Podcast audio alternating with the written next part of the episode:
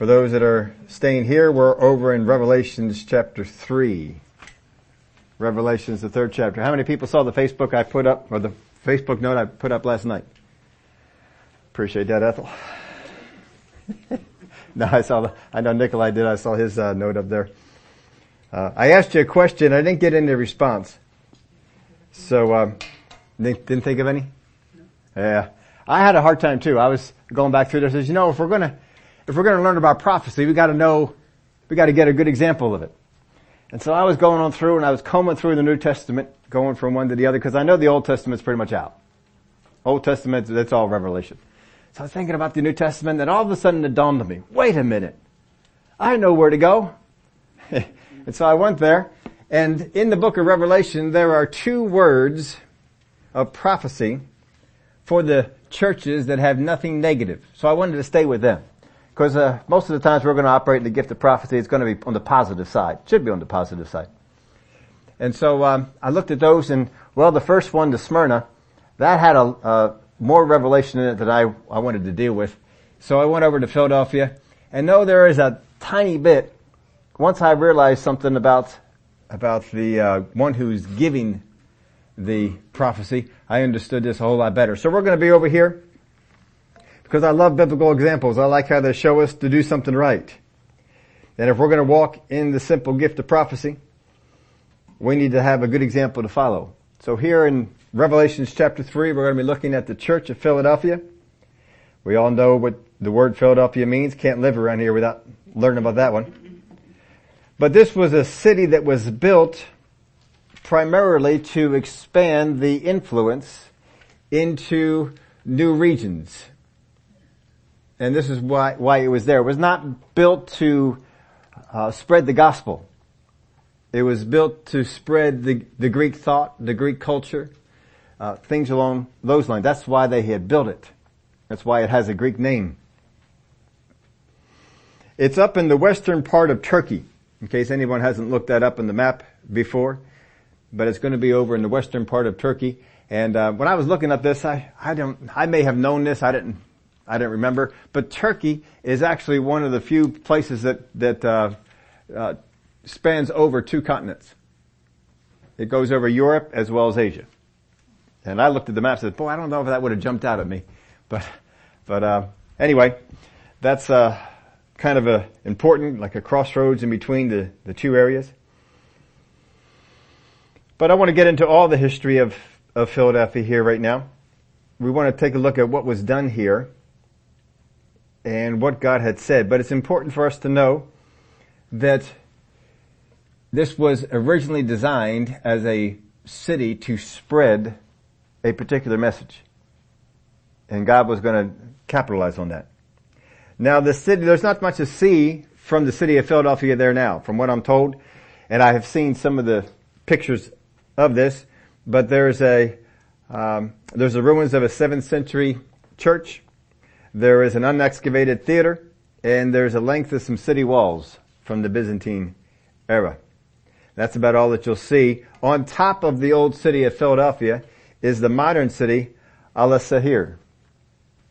So I hope I, could, I pronounced that uh, correctly. It uh, basically means the city of God. And that's how they, uh, that's what they put on top there. So if you look that up, you can find where Philadelphia is. As we venture over here to Revelations chapter 3, let's read verse 7. And to the angel of the church of Philadelphia write, These things says he who is holy, who is, he who is true, he who has the key of David, he who opens and no one shuts, and shuts and no one opens. Now this is written to the angel of the church of Philadelphia. If you've been around here for a while, you, we've discussed this before. The angel of the church of Philadelphia is not an angelic being. Because think about this, why does God have to write a letter delivered through John to deliver a message to an angel? He just tell him. When he's in the presence. Hey angel of Philadelphia, got us something for you. But he's not saying that. The word angel is actually the Greek word for messenger. This is written to the messenger of the church of Philadelphia. Now who do you suppose the messenger of the church of Philadelphia is? It would be the pastor. So God is speaking to the pastor to give him a message that he in turn would give to the church. So when you understand this, don't understand this in, in some kind of a, a way where this is just a message to the angel. This is not a message to the angel. This is not giving angelic instructions. This is giving human instructions. Instructions to people. People in the church, people on the earth. To the angel of the church of Philadelphia write, these things says he who is holy, he who is true, he who has the key of David, he who opens and no one shuts and shuts and no one opens. He starts this off reminding them who he is who is sending this message. He says first off, he who is holy. It is the, the Greek word used for vessels that are separate for common use. So this same Greek word is used for vessels that you would dedicate to certain use. Just like in your house, how many of you have certain pieces of china that you only use for good occasions? Anybody have that? Er, uh, any other time we bring out the, what is it, the, the Corelle? Is that what it's, is that what it's called? I think everybody has that in their house. I know we have some. It's just indestructible. There's really no reason not to buy it because it will outlast you if you wanted to. But that's stuff that you have for the special occasions. You know, you bring it out for Thanksgiving. You bring it out for Christmas. You bring it out for big dinners when they have a lot of people over. And uh, now we ha- in our house we have an entire piece of furniture dedicated to this type of dish. We never, we never go in there. I see it all the time. I see, there it is. Looks really nice. But we don't touch that stuff. That's just, you know, special, for, for special occasions when you have a lot of people over and you want to put out the, the really nice things. So we do that. And, uh, I don't know that they get used more than once or twice a year. It gets used for Thanksgiving, I know that. But see, Christmas we go up to the Bacons and, and so we don't have Christmas dinner at our house. We have Thanksgiving dinner at our house and they have Christmas dinner at their house and, you know, we've divided things up and, and separated. Christian doesn't have anything at his house because he's in Australia, so we aren't, we aren't going out there for, for dinner. That's a little far to go. But, of course we would go for a longer period of time, but just not for dinner. That is a long way to go out there, I'll tell you. That's, uh, that's a trip. But, we have certain types of, of, things and it's dedicated for that. You don't bring them out if somebody went in there and started bringing them out. You say, oh no, no, put that away. Now the stuff that we have happens to be my wife's grand, grandparents. And so it has sentimental value to her.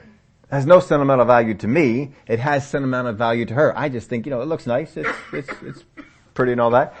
And, uh, there's absolutely no reason to replace it because we use it once or twice a year. Why, why do you gotta replace it? So we have that over there, and you probably have stuff like that too. It's just for special occasions. It is dedicated to those special occasions. You don't go in there, you don't bring it out any other time. And this is what this word holy is, is talking about. Those things that are dedicated for, uh, or separated from the common use. We don't use these all the, all the time. We don't take them out and put some food on it, throw it in the microwave. In fact, I don't think those plates have ever seen the microwave. Now that Corning, what Corelle the stuff, you, you can throw that in the microwave all you want to. Now I don't know if you have this at your house, but we have a whole, we have a stack about that tall of dishes, just common ones that we have. About half of them can't go in the microwave. Now they won't break or nothing, but if you put them in the microwave, they get hot. I mean, burn your finger. Drop the plate type of hot. It's just, they're really hot. So we have those ones, they are dedicated to non-microwave use. And then we have other ones that are fine. You put them in the microwave, they come out, you can grab them with your hand. It's not to hurt you. And so we have, we dedicate those to the microwave.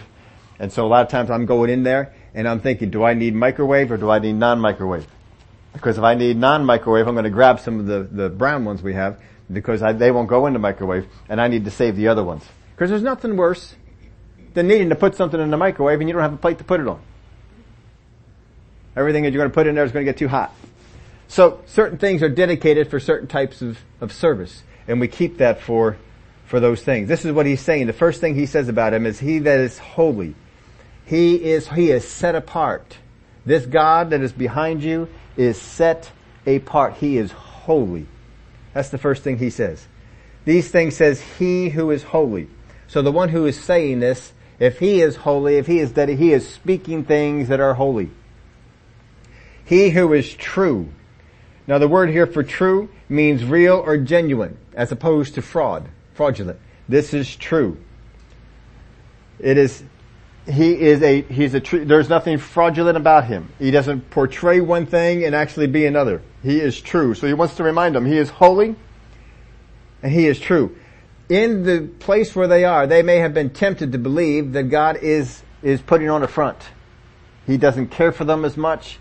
He's not as concerned. There's some persecution that's been going on with them. He uh, may not be as genuine as you think, but he's saying, no, understand this. He is holy and he is true. He is genuine. And he goes on.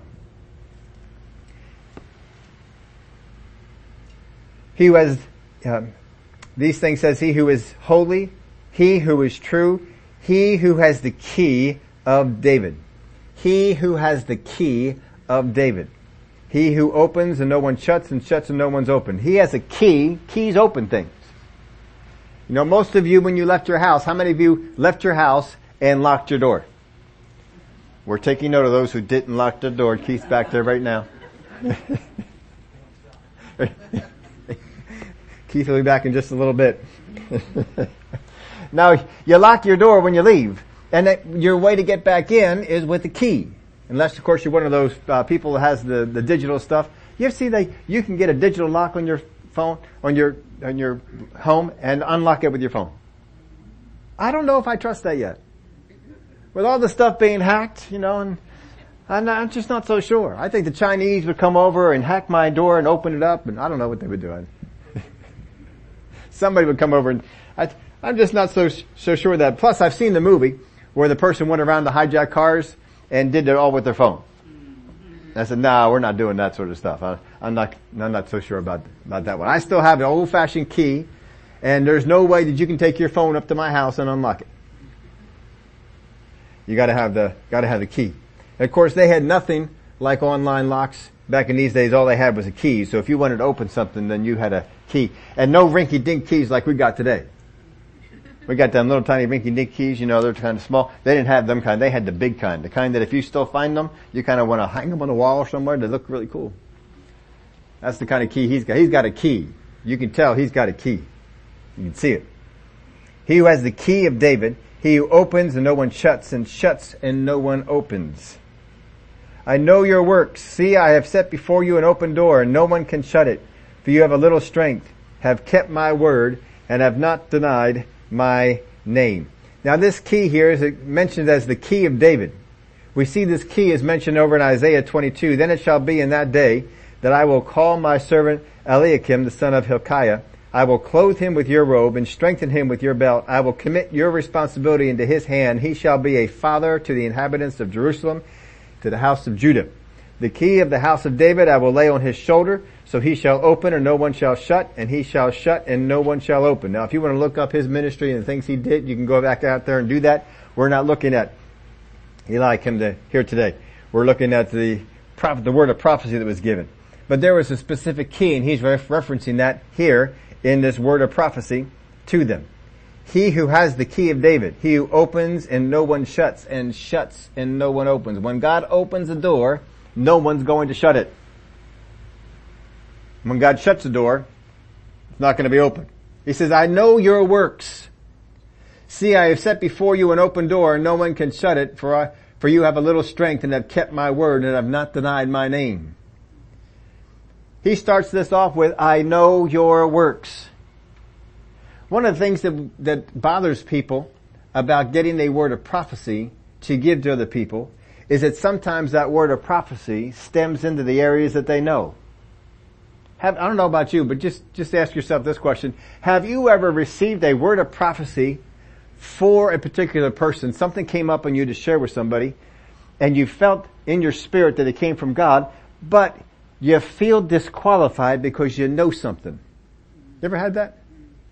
Well, I know this about them. They shared that with me. And you feel disqualified. Well, that's ridiculous. I've, I've done it myself. I mean, I'm not faulting anybody for, I have done it myself. I have sometimes said, well, I, I can't give that word of prophecy because I know this about them. And that wouldn't be, that would, I'd be trying to say something, but no, look at what God's saying right here. I know your works. And he speaks a word of prophecy based on what he knows. It is not wrong to give a word of prophecy based on what you know. Well, amen. It blessed me to learn that. Cause I'll tell you, I've disqualified myself in times past because I knew, I know something. Just because you know it doesn't mean that you can't give it. He says, I know your works. See, I have set before you an open door and no one can shut it for you have a little strength, have kept my word and have not denied my name. He has set before them an open door because of the things they have done, because of the works they have accomplished. A lot of times we want doors to be opened out of the grace and goodness of God. God, would you open that door for me? God, would you do this? God, would you open this? Will you take care of this thing over here? And we want God just to open the door for us based on, you know, because He loves us. But here we see that this door is open. A lot of people come to this scripture to look at open doors. This door is open because of what they have done. I know your works. I know what you've done. And God's, God's uh, pleased with what they've done. He's not saying that I know your works and man, you guys are in trouble. He says, no, I know your works. I know, I know what you've been up to. I know your works. See, I have set before you an open door and no one can shut it. For you have a little strength, have kept my word and have not denied my name. Now, if you ever read the story that Rick Renner shares about when he went over to the Soviet Union, and he talks about how the door opened for him there and how other doors were opened. There was a time, and he shares about this, I think, in one of his books. He, uh, there was a time when many people were leaving the Soviet Union because they saw the door shutting, and they didn't want to be on the other side when the door shut. And he, they would say, "What are you going to do?" And he would say, "Well, I'm not going anywhere." He said, "God opened this door for us, and no man is going to shut it." and he stayed. And of course, right now he's got the uh, all kinds of stuff going on over there. And it's good to good to hear and good to see the things that are that are happening. But he had to have confidence. God opened this door for us, and we we needed to stay with it. But he opened his door, but their works, the things that they did, gave him the opportunity, and he's letting them know, I have set before you an open door, and no one can shut it. Now read this, read this closely. I know your works. See, I have set before you an open door. Does this sound like this word of prophecy is exposing the open door or speaking about it like they already know it? I would choose the latter. See, I have, past tense, set before you an open door. He's not saying I am going to open a door for you. He says, I have set before you an open door. So they are probably looking at an opportunity, seeing this door open. Maybe they're wondering, should we go through? Is this something that we should do? I know your works. See, I have set before you an open door and no one can shut it. Maybe they're thinking, well, if we go in there, maybe somebody will shut it. You ever watch one of those movies where, you know, the, the person all by themselves goes into the house all by themselves. They don't wait for anybody else. And how many of y'all know as soon as they go into the house, don't go in. Don't go in the house. You don't want to go and stay out of the house. Wait for so and so to, no, we're not waiting for them to arrive. We got to go on in. And uh, once we go on in the house, and then we go down to the basement because all good things happen in the basement. and we're going down the basement, and as they're they're going on down the basement, and they're they're going, going down the steps. How many of you know what's going to happen? How many of you know, you know what's going to happen, right? The door is going to close. No doubt about it. The door is going to close. Or if you get one of those ones where we're in the basement and they find the secret door. And, you know, the, it takes a little while to pry that thing open. Or they find the, the, the secret button that they gotta push to get it open and they go inside. You know what's going to happen, don't you? As soon as they get inside that door, what's going to happen? It's going to close. And you always are thinking, put something in the door to keep it open. Don't you, don't you, I say it to the TV, put something in the door to keep it open. You know the door's to shut. Sure enough, the door shuts. I'm not surprised. I knew it was to happen. Well, here it is. They may be, they're in a real life situation, not watching the movie. And they may see this door open and they may wonder, if we go through there, is that door to shut on us? Are we going to be caught in a place where we can't get out?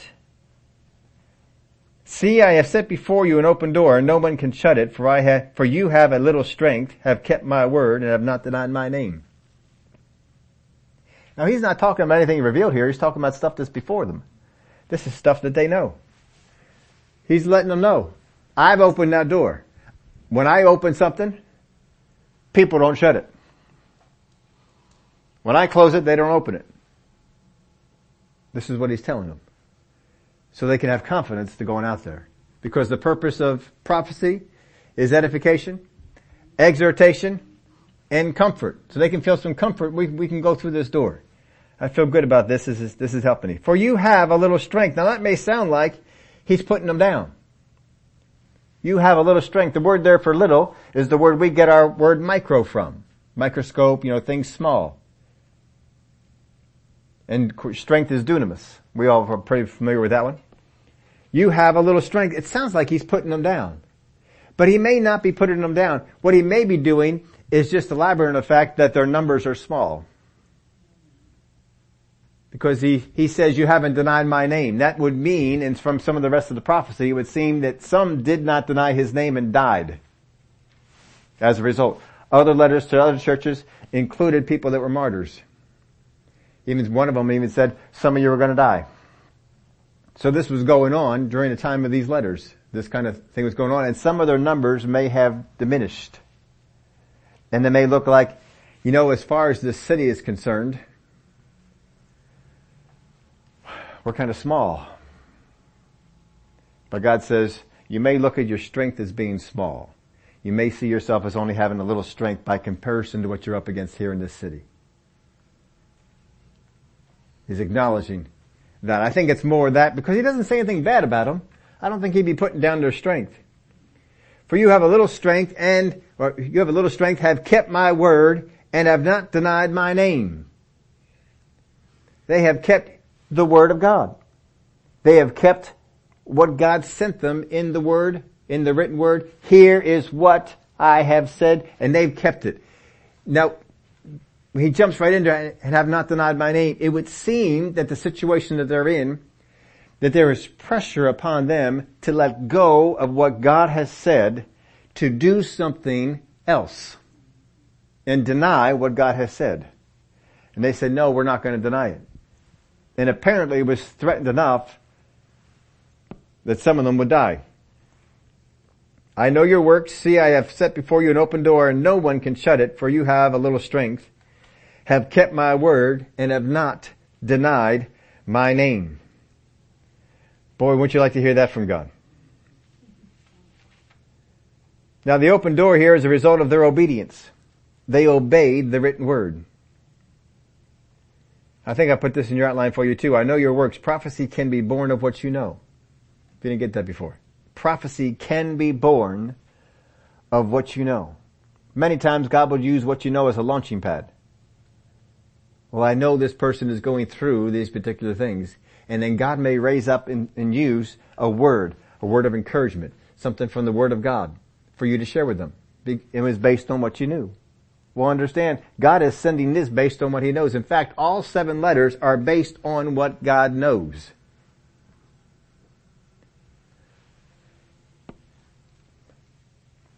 Now, He's got a key to open the door. How many of you have some doors you'd like to see open? Now we've heard it said before, don't ever be led by open and closed doors. And you never want to be. Just because the door is opened doesn't mean you ought to walk through it. Just because the door is closed doesn't mean it's closed for good. I was listening to, uh, to one, I think it was Jerry Savelle. I think it was, it was him. And he was talking about all the times that God led them to go to a particular property and to put an offer on it. I think one time it was, a couple of times it was for their own personal house. Sometimes it was for something for the ministry.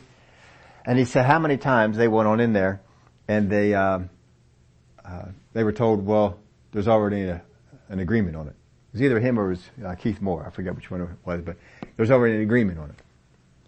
And they finally understood that whenever they hear there's an agreement on it, that's just a sign that God says this is yours. they just didn't get discouraged. Sometimes we can feel, well, I think God's leading me in this way. Well, there's already an agreement on that property. Well, there's already somebody in that job. Well, that's already been taken.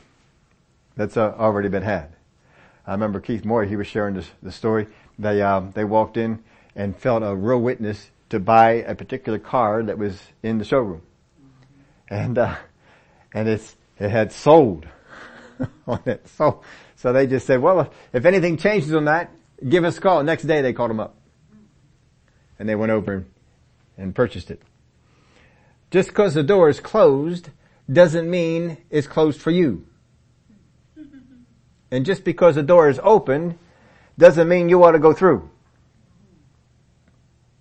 You've gotta be careful about which doors you go through. Make sure you're just not being tempted to go into the wrong direction. Here's some other verses for you. 1 Corinthians 16 verse 8 and 9. But I will tarry in Ephesus until Pentecost, for a great and effective door has opened to me, and there are many adversaries. Well, he saw that a door had opened. He sees this as a door opened by God. But he also sees that there are many adversaries out there. Just cause God opens a door doesn't mean that everyone's gonna welcome you in. Doesn't mean everybody wants you there. But if God wants you there, He'll make a way for you to be there. 2 Corinthians 2 verse 12, furthermore, when I came to Troas to preach Christ's gospel and a door was opened to me by the Lord. Well, there was an opportunity. I've heard people share about a door that was open. They weren't even praying about a door being open. They weren't even looking for an opportunity for the door to be open. All of a sudden it was presented and the door was open. And then you gotta be able to, you know, check in your spirit. Is the Spirit of God telling me, go on in? And if he is, that door has been opened. This is what Paul's saying. He said, when I came to Troas to preach Christ's gospel and a door was opened to me by the Lord. Colossians 4, 3 and 4. Meanwhile, praying also for us that God would open to us a door for the word to speak the mystery of Christ which I am in chains, that I may make it manifest as I ought to speak. That would mean that I can pray for other people to have a door open. Wouldn't it? Would Paul ask them to pray something that's not scriptural? Meanwhile, praying also for us. He's asking them to pray for him. Paul had shared earlier that he was praying for them, but he's saying now you guys pray for us also that God would open to us a door for the word to speak the mystery. Well, does God want the word spoken there? I would assume so. So it's not that you're trying to talk God into it, but He's the one with the key. Open a door. Find a way for us to get in there. Now it says that no man can shut it. The word there, can, is dunamai. It's talking about ability. No one will have the ability to shut it. They may want to. But they do not have the ability to shut it. Don't be scared. Don't be thrown back. If you are walking through a door and it seems like someone is going to shut it on you, Father God, I walk through this door because you led me to come this way. I thank you that no one has the ability to shut this door on me. Don't be afraid of people. People will try and get you to be afraid of them. Don't be afraid of them. Now it says that you have kept my word. That is the Greek word tereo, to guard, to protect, to hold fast, and to watch. They have kept his word. They have guarded it, they protected it, they held it fast, they were watching over it. This is what we need to do with the Word of God. When we get the Word of God, there are going to be people that are around that are going to try and compromise that Word. That are trying to get us to relinquish that Word. Try and get us to go in a direction that is just a little tainted. He says you folks did not do it. And because they did not do it, because they did not relinquish, it gave the opportunity for a door to be open.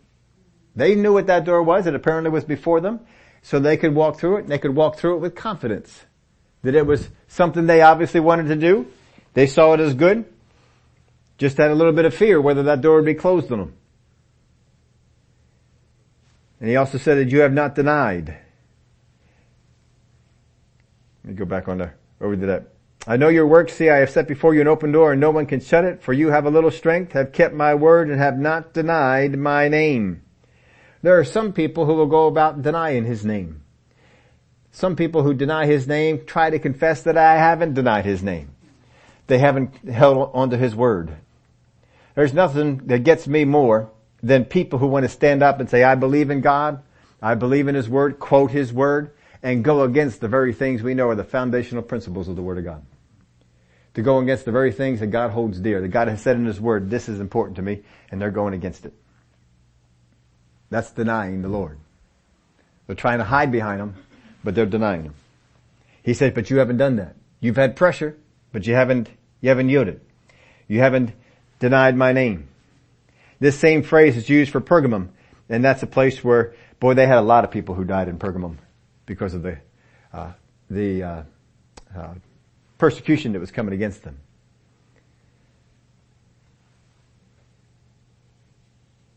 Glory to God. Let's go on to verse 9. Indeed, I will make those of the synagogue of Satan who say they are Jews and are not, but lie. Indeed, I will make them come and worship before your feet to know that I have loved you. He calls it the synagogue of Satan. Now this is not some special synagogue that has been set up for the worship of Satan. That's not what this is. This is the regular synagogue. This is where regular Jewish people come in to worship. He is calling it a synagogue of Satan. Now if we look the life of Paul, and we saw how these Jews who got upset, so much so that they wouldn't even let Paul in the building. One, one particular place that we read in our in our daily reading that we did, he, he went next door. Right next door to the synagogue. To somebody's house and they met there. They probably getting bigger crowds than they were at the synagogue. Get the synagogue upset. These Jewish folks were so upset at Paul, they'd follow him around. Didn't say that the Gentile, Gentiles did. It said the Jewish folks who didn't believe, they would follow him around. So here he calls them, in this particular city, he says they are the synagogue of Satan. Now if you got people, religious people that are giving you persecution, and the Lord comes along with the word of prophecy and calls them the synagogue of Satan, how many of you are feeling good? Man, I, I didn't understand why I was getting such a hard time from them. Why are they coming against me this way? We're supposed to be both on the same side. And God calls them the synagogue of Satan. Well, if God's calling them the synagogue of Satan, boy, I don't need to try and get on their good side. Wow. He's letting them know. Wouldn't that encourage you? Wouldn't that help you out? The synagogue of Satan, he called them. Who say they are Jews and are not. Well, can you be mistaken? Well, I thought I had Jewish parents.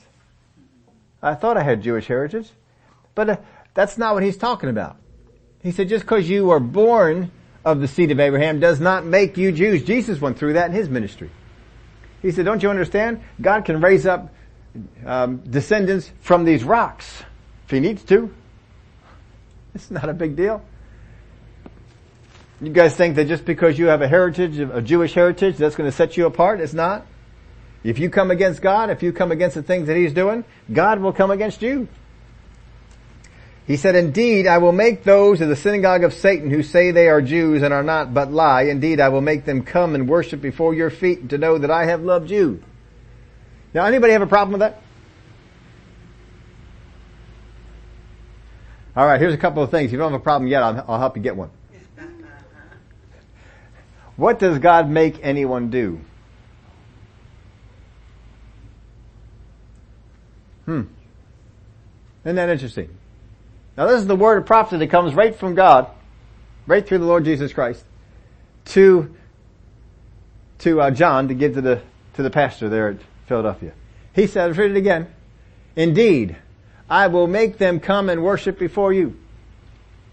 All right, so I have a problem with the word make. How many have a problem with the idea of someone coming and worshiping? I mean, angels, when they, when people fell down before an angel's feet and wanted to worship, what did the angel say? Get up! Don't worship me. Here's what's happening. These people who say they're on God's side, but are not. He said they will eventually come to the knowledge that they've been fighting God. And they will be in such remorse and they will be in such fear and anguish over what they have done against God and against you. They will come before you. They will pretty much worship at your feet because of what they have done against you and against the kingdom of God. Now, they don't have to let them worship. They can do the same thing the angels did and say, come on, get up. You don't need to be worshiping me. And they probably would do the, the same kind of thing in there. But you see, when this knowledge comes to them, what is in them from their Jewish heritage will spring up. And they'll say, oh, now I see what I've been doing. Now I see what I've done. God's not going to force their hand and just bring them on over and then get down on your knees. Remember in the end times? Every knee will bow. Is God making them? No, it's the realization. Wow, this is, that is God. I thought there was no God. That is God. Oh man, we're in trouble. Now there were many Jews doing the will of the devil. Christians have done the will of the devil too, not just Jewish people. Christians have done so. By Christians, I mean, you know, people that were non-Jews, believers in the day of uh, the New Testament. And a servant of the Lord must not quarrel. This is 2 Timothy 2, 24. And a servant of the Lord must not quarrel, but be gentle to all, able to teach, patient in humility, correcting those who are in opposition. If God perhaps will grant them repentance so that they may know the truth, that they may come to their senses and escape the snare of the devil, having been taken captive by him to do his will. We must be careful we do not become quarrelsome. Because we can sure do that because there's many things that we get passionate about and we can become quarrelsome about. Don't do it. We talked about this verse not too long ago. Not going to spend a whole lot of time on it, but this is one of those, one of those things we got to do.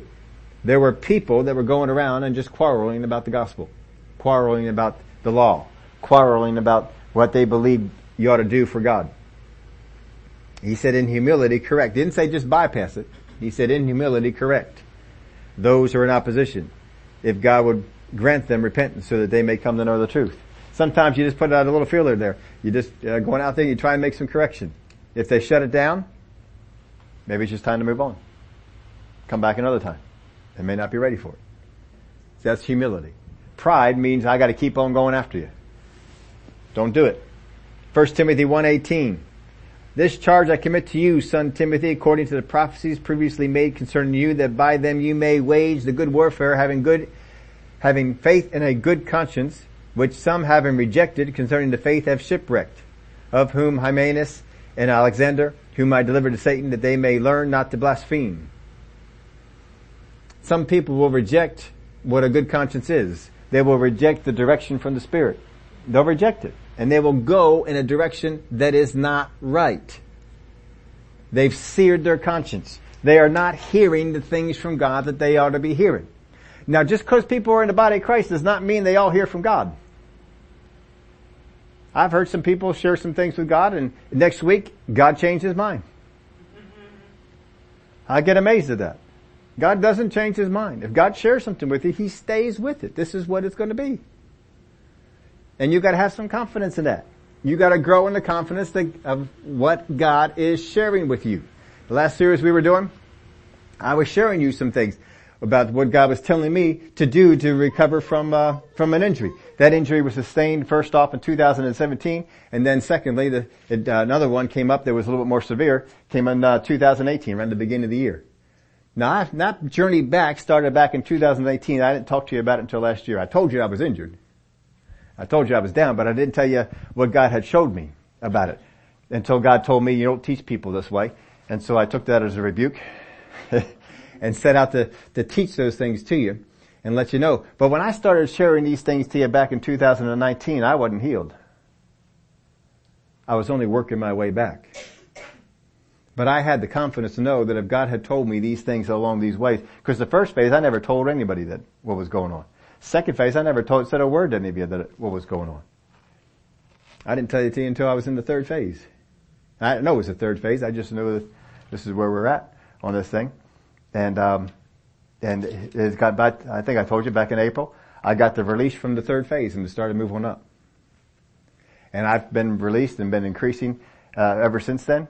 And I am running miles per week that in every single group I am in, every single one, I am either at the top or near the top in mileage. I've got younger people who cannot keep up with the mileage I'm running. I will have this, this month I will have posted my first 300 mile month in a long time. 300 miles in one month. And I feel great. I feel great. Doctor said I wouldn't be able to run. I, am going to put on 300 miles this month. I could do more next month if I wanted to. But I told God, I said, God, it's just taking too much time. I just don't have much time. We're good at this level. We're just going to stay right on over here. I get comments from people that are on the running forums and then they say, what are you training for? Because they're convinced I'm training for something. I'm throwing double session days in. I'm throwing, um, I mean, some massively long workouts in, and they they write back and say, "What are you training? I'm not training. I just love to run." And I do. I just love to run. But you see, when I shared that with you, I had the confidence to know God was speaking this to me. Because when God speaks something to my spirit, I have confidence in that. I can hear that. I know when God is speaking something to me. I also know when I don't quite have it yet. It's just me coming on up. I don't, I don't quite, uh, I don't quite know this one just yet. Now just to tell you, just to share this, this part with you, way back when I was first getting going, I was uh, not even in the first phase of recovery. And I was just doing some cycling, just some stuff to keep everything moving and trying to, to rehab some stuff. And I just felt like on the inside of me, I just felt like I'd like to try running again. And I got myself trying to run one or two miles a day and had to quit because the pain was too severe. Way too severe. I just, I couldn't, couldn't do it. But see, that didn't come up in my spirit. That discouraged me from thinking, man, maybe this won't ever happen again. But I didn't do it because I had the unction from the Holy Spirit. There are some things I get from down in my spirit and God has never showed up with an angel. God has never called me up into heaven. Had any kind of discussion with me. Uh, when I get something from God, it's just a little, you know, in, inside my spirit, but I have great confidence when I know that He has spoken to me about things. That's when we come up to the, to the elections and stuff like that. I get amazed at how many people get undecided or I'm not sure about this because I, I, I know early on, God just speaks to me. He shows me the spirit behind things. I look at the spirit behind it. I don't get all caught up in the things that they say and, you know, whether they're, they, they say it right or they say it wrong or they, they do different things. Um, I just, I, I look for the spirit. What's the spirit behind it? And you can have the wrong spirit behind somebody regardless of whether they have a D, an R, an I in front of their name or after their name. It doesn't make any, any difference. You can have a wrong spirit. And that's what you have to pick up on.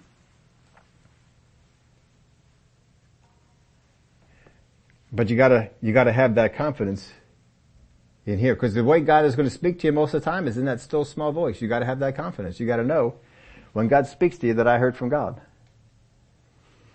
And you gotta stay with it. And, um, you know, that's part of the reason why we went through all this stuff with the, with the, uh, virus stuff that we went through. Why we didn't change a whole lot. Because I had it down in my spirit. Now I knew I was putting myself out there. A lot of people came up and reminded, reminded me, you're putting yourself out there. If anything bad happens, they're coming down on you. I knew it. But you see, it was down in my spirit. I have to go with what's in my spirit. I had the confidence. God told me this is no big deal. He didn't tell me it was nothing. He said it was no big deal. He gave me something specific on this and I followed after it. I didn't tell you all what it was. It wasn't something that I needed to share. But he gave me something specific. And I followed right along with it. If I told you what it was, you could see it. But I'm not going to. but I stayed with it. And um, this is what you have to do. You see, if you know you hear from God, then when other people come and they try and nudge you into another direction, you don't go. That's where these people were. They knew God said this stuff to them. I know this is in God's Word. And there was pressure to move. People in their church were killed because they were holding on to the word. And they didn't let it go. God saw that. And he says, because you have done this, on the basis of you having done this, I've got a key and I'm going to open up a door for you. And the picture of this door is a picture of a door that has some bolts on it that you're not getting through this door if you don't have a key. God says, I got the key. And he opened this door for them so that they could walk through. Verse 10, because you have kept my command to persevere. King James puts it to be patient. This, this word means endurance, um, being constant, enduring, patience, staying with it. Hebrews 12 verses 1 talks about this. Wherefore seeing we also are encompassed about by so great a cloud of witnesses, let us lay aside every weight and the sin which so easily besets us and let us run with patience the race that is set before, looking unto Jesus, the author and finisher of our faith, who for the joy that was set before him endured the cross, despising the shame, and is set down at the right hand of the throne of God. See, that was a patient. You want an example for that? That's in, in Jesus, in the ministry that he did. But he also speaks of it here. Because you have kept my command, because you have kept my word to persevere, to be patient, to hold that word in patience, to stay with it. God, your word said this. You gotta have that confidence. I didn't share with you all the ups and downs that I had in getting back to the level that uh, of, of, what I was able to, to do. I didn't share, I didn't come in here every day and says, oh, this is what went on here today. I didn't tell you about all the times I was out there running and my hips talking to me the whole time. I didn't tell you about all the times that I would, I would come back on in and I could feel it. I didn't tell you about the times that I went to the doctor and he went, he started pushing on things and he said, oh man, this is sore here. I didn't tell you about all that. I hung on to what God said and I persevered and I kept on going and I stayed with it. I think I may have told you this. My, my chiropractor doctor told me, he, he said, first of all, to get the first shot of the, the hip, I had to go all the way down to the city to get it done. But my spirit, I, I, I heard, go do it. He told me, you'll benefit from a second one. Get a second shot. Because, because the information was still bad enough. He said, get a second shot. I didn't feel it in my spirit. I'd see him again a month later. Did you get the second shot? No. You should get the second shot. Next month I come back. Did you get the shot? No. You should, he kept telling me you should get the second shot. A third or fourth time, three, four months later, he's still telling me to get that second shot. Now I didn't sit down there and tell him, well the Spirit of God, don't, I didn't tell all that. I just said, no, I didn't get it. I wasn't going to do it because he said to do it. I was going to do it because the Spirit of God told me on the inside, go ahead and get it. He told me the first one and it helped. He didn't tell me to do the second one. I never did it, never needed it. You gotta listen, you gotta have that confidence in the voice of your spirit.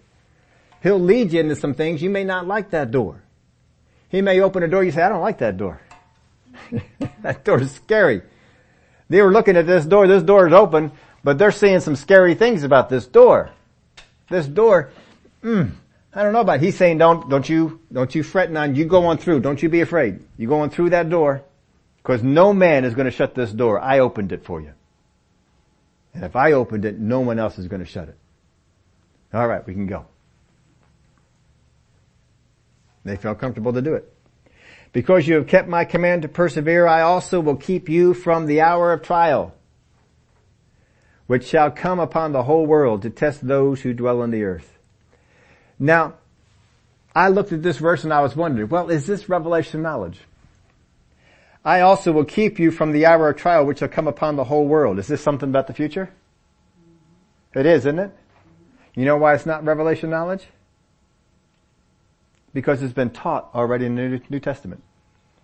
Jesus had taught it to him. Didn't Jesus tell him, when you see the, uh, uh, the abomination, when he, when didn't he tell the people in Jerusalem, when you see this and this happen, flee, get out? And he was talking about the one that would come in 70 AD. And then later on he was talking about the one that would come later. But they told him this day was coming. Paul told him this day was coming. So what he's revealing here, it may be future, but it's already known. You may get something in your word of prophecy for someone that is future, but it's already known in the word of God. That's perfectly fine. That's not operating outside the simple gift of prophecy. Can you see that? I will also keep you from the hour of trial which shall come upon the whole world to test those who dwell on the earth. Now this part here about keeping you from the hour of trial, that might come in as part of, as far as Revelation is concerned. The part of the, uh, the trial coming is taught in the Word of God, but He said, I will keep you from it.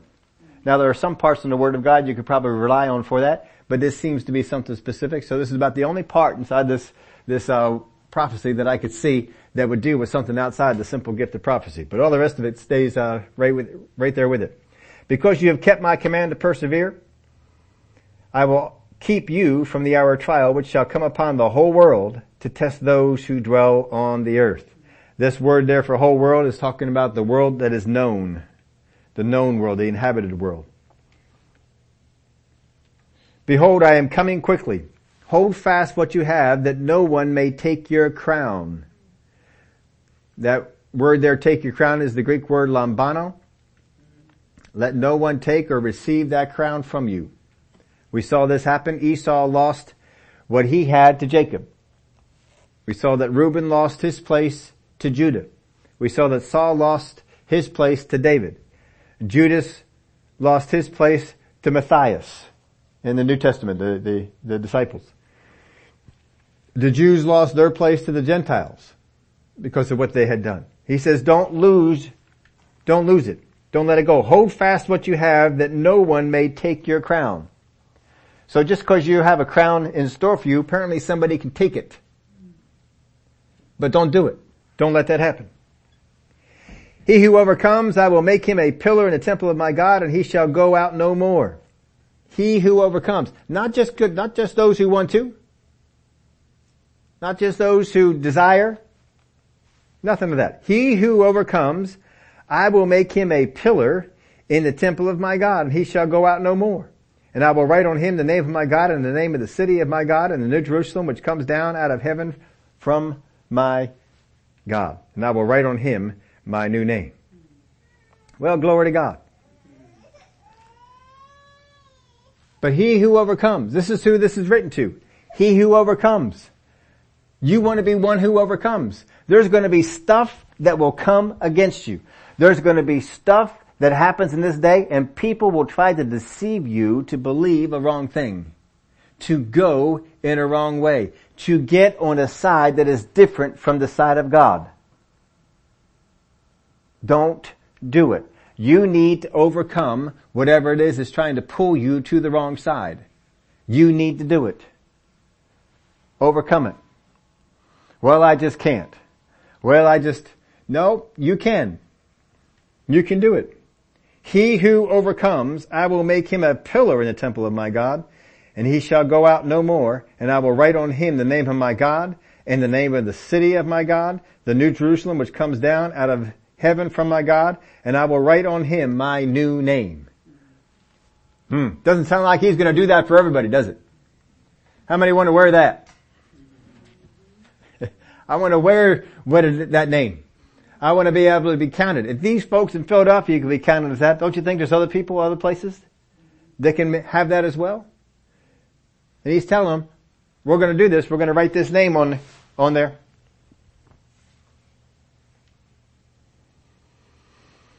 In Revelation chapter 19 verse 11, now I saw heaven open and behold a white horse and he who sat on him was called faithful and true and in righteousness he judges and makes war. His eyes were like a flame of fire and on his head were many crowns. He had a name written that no one knew except himself. No one knew it except him. But that name it was going to be written on others. Now this promise is to him who overcomes. Again, it's not to him who tries or wants to. You've got to overcome. You have got the ability inside of you to overcome. You got to hang on to that. This is what this word of prophecy is speaking to him. You have overcome. You have stood against these things. I have seen it. I have seen those that come against you. I call them the synagogue of Satan. But you can overcome, and those who overcome, this is what I'm going to do for you. Now see, you can get that from the Word of God too. Because the Word of God will say what, ha- what things come to those who overcome. When it talks about the crown here in this section of Revelation, it's using the Greek word Stephanos. That's where I got my name from. It means a earned crown. A crown that is given to the victor, to the winner. That is not one that is, it is not a crown that is bestowed. There's a ruling crown that is given that is bestowed upon one. But there is a Stephanos, and a Stephanos crown is one that you would get if you won at a race. If you won at a wrestling match. If you won at the Olympics. If you won at some kind of an event. Or here in the gospel, when you overcome, this crown is given. So a word of prophecy can contain, I gave you three things here. This is something that can contain. We already know that it can be a word of exhortation, encouragement, comfort. We already know about that. It can contain what I know. It can contain what I've learned. Don't sell short what you have learned. Much of what's in this prophecy was things that the church had already learned through the ministry of Paul. He had already taught them some of these things. They could have learned it. God is going to give you a word of prophecy that can be based on the things you already know about that person. And it may be based upon the things that you've already learned. He may quicken you. Do you remember that, that you saw? You remember that today, that the Spirit of God spoke to you, shared with you about a, about a passage? That's for them. I need you to deliver to them. Sometimes we're just a holder of truth. Boy, I got that. Man, is that good. I don't know what I'm going to do with it, but man, that was good. I really enjoyed that. Well, it's not, it's, I mean, it's for you to enjoy, but God says, I need you to have this because you can receive it, but then I'm going to need you to pass this off to somebody else. And you're going to find that opportunity. So a word of prophecy can be based on something that you know and contain something that you've learned. So it may be that you go out there and you, you uh, meet somebody and they may share with you something that's going on in their life. Now it's something that you know. And up on the inside of you may come a word from God, something that He taught you. That's something that you learned. And that word of prophecy may be simply sharing what you learned before for what they're facing now. And don't count that as not, that's not prophecy. I'm just talking to him. Hmm. No, it's not. You see, God set this all up. He gave you that understanding. Maybe weeks, maybe months, days, years, it don't matter. But God gave it to you. And He said, if I put this inside of this vessel, they will contain it. They will keep a treasure. They will hold on to that. And when I need them to release that to somebody, I can send them along. And all of a sudden God says, here's so and so. They need that word that I sowed inside this believer. And he may send that, that person over and they just may start, have you ever heard this from somebody? I don't know why I'm talking to you about this. Have you ever heard that from somebody? It may be that the Spirit of God is quickening them to talk to you about this thing and then it's going to be quickened inside of you and you're going to share with them what God has already taught to you about that thing. And don't, don't uh, downplay this if what you learned was three years ago. God still brought them on over. And you share with them what God told you based on what you know because they shared it. That is the word of prophecy. Now how many of you would say that I've walked in that? Yeah. That's the word of prophecy, folks. You shared what you knew and what you learned. Because that's what this word is. It's based on what God knew about them. And most of it is what they could have learned from the written word of God in the epistles and the gospels. And he's just quickening it to them. He's just telling it to them. Maybe they didn't put that revelation together yet but he's helping them to get it.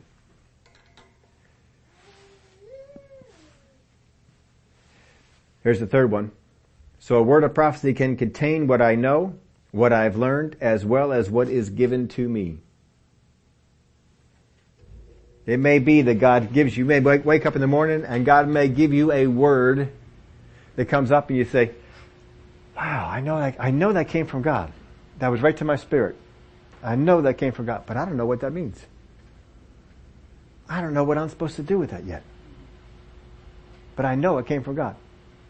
Now see, when that happens, and then later on that day you run into somebody and it's an opportunity to share, you can tell, well that was the word of prophecy because God gave it to me this morning and now I'm here, I'm just, I'm just sharing that. And we could, we could see the word of prophecy in there. But I want to challenge you on this. If you'll take those first two things, word of prophecy based on what you know and based on what you learn, and if you will walk in that, and you will do that, and somebody comes along your path, somebody tells you something that they have, that they are going through, and you are quickened about something that you have already learned from the Word of God, and you begin to share with them, get excited about this, because I get excited every time it happens. You begin to share with them what you have already learned. Out of your mouth, often you will begin to speak things that you have not learned yet, but are learning as you speak. It only happens when you meet the first two criteria. I cannot tell you how many times, and I do not ever, ever, ever stop and tell anybody it's happening. Never have I ever told anybody, never stopped anybody mid-sentence and said, wait a minute, wait a minute, I'm getting something. Hang on, I'm getting something. Never, never have done that. I just flow right into it and you'd never, you would think all I spoke to you about was what I knew. But down on the inside I'm doing somersaults. I didn't know that. Oh, I can, but I can see it now. I can, I didn't see that before. I see it now. And the only way it came about is because I saw something I knew, somebody shared something with me. I share with them what I learned and as I am sharing it, more comes. But if I was not obedient to share what had been quickened on me, I wouldn't have learned that. Now I'll bring you on back to this. How many times have I told you, I love it when you ask me a question? How many times have I said that? How many years does it go back? And this is why. Because I know it activates the spirit of prophecy. If I can work off of what I know, give you what I've learned as I am speaking so often, more stuff comes up. And I go away from there and says, dear God, I, I, I never get, never gets old. I walk right there, God, that was so cool. Man, I love it when you just start tying things together and opening my eyes. That's why I love questions. I love it when people do that. You should love them too. If people ask you questions, they're going to tap into what you know. This is why I wanted to show you this, this, uh, prophecy.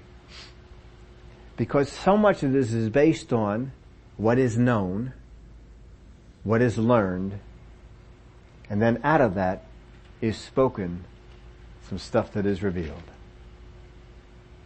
But don't ever sell short what you know and what you've learned. Because just because you know that sister so and so, brother so and so is going through this does not mean that you cannot share anything about it. Because every single one of these letters is a word of prophecy. And every single one of these letters is based on what he knows.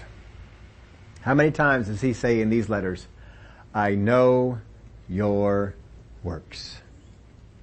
How many times does he use that phrase just in these seven letters? It is astounding. If God can give a word of prophecy based on what he knows, then you can too. You just what you know does not disqualify you from giving a word of prophecy. But prophesy according to your faith. Start with what you know. Well, I know this to be true. But then you just look and see. Now, I'll tell you this, a couple of, when it first starts happening to you, it might scare you. Oh, I don't, well, I better go check that out. initially this is, this is probably the reaction you're going to have. I better go check that out. I'm not sure if that's right. And you go check it out and you find out, man, it was right. Eventually you start learning how that voice comes up on the inside of you. And you have confidence in that voice. And when that voice comes up, you just begin to speak it out. And now you are learning how to operate in the gift of prophecy. And what does Paul say about who he wants to speak in this? Who do you want to see do this? Oh. he wants all of us to. Don't discount what you know. Don't sell short what you've learned. Because you do not always start with something brand new revealed. Many times a word of prophecy comes based on what you already know about a person and what you have learned from the Word of God. After that, there's going to be some stuff that's given to you. God's looking for some people who will be obedient on this and will follow after it and will do what He wants done. Every single day that we get out there, we should be looking for opportunities. Because I can do this based on what people reveal to me, what I know about people. How many of you, does that open up walking out in prophecy? That you can operate on what you know? That just opened up the door for you. Yeah, it should. And the stuff that you've already learned. That's why you gotta be a student of the Word. That's why you gotta be studying it, getting into it, going after it. Because God is looking around. Who do we have that we can send? Who has this revelation? Ah, so and so does. Can send it to them. And he sends them there. How many times though has God been disappointed? He's given this revelation to somebody in the church. He's got this person over here who needs to hear it. He sends them over to this person and they disqualify themselves because of what they know and it's just something I learned. And they walk away. That person who needed the ministry walked away and didn't know that God loved them.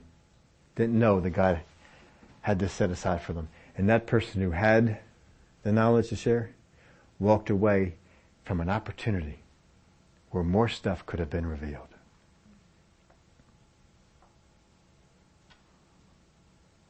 Don't walk away from those opportunities. They're there all the time. The word of prophecy is not just for church. Word of prophecy is for Mondays, Tuesdays, Wednesdays, Thursdays, Fridays, Saturdays, and even on Sundays. Look for the word of prophecy in every encounter that you have. It'll sneak up on you. But look for those opportunities. Because God is looking for people that He can use. And the more people that He has that will minister and will walk in this way, the more people that He can set free. Would you all stand up with me? Father, we thank you for the word of prophecy that is alive in us. The spirit of prophecy that lives within us, and He will use us if we let Him. I thank you for such a great example as what you shared with the church at Philadelphia. You can, you spoke to them based on what you knew about them. Share with them what they could have learned from your word. And then even more was revealed that was unique to their situation. Thank you for such a phenomenal example to watch, to look at, to learn from. And I thank you for each person here who's going out into this world and will be moved by the spirit of prophecy. To speak words of understanding, words that the hearers can hear and understand. You will use what is already on the inside of them,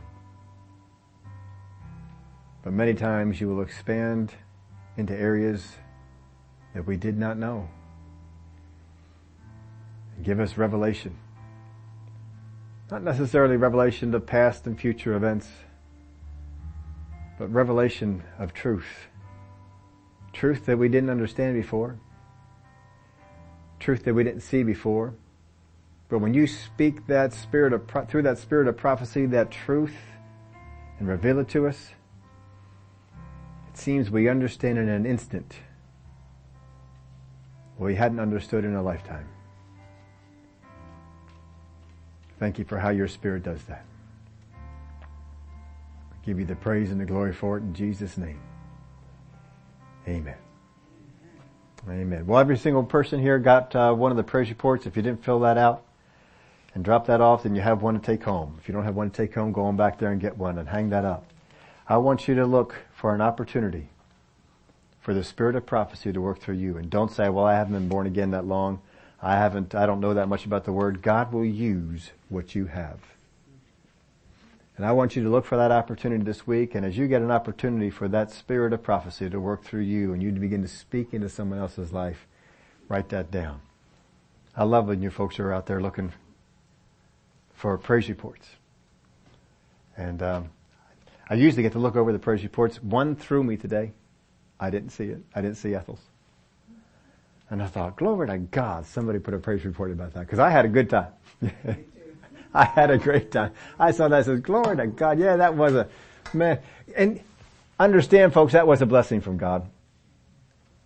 You tell me around here who it is who's got 30 people all sitting together in a restaurant having a good time together. Is that a blessing from God?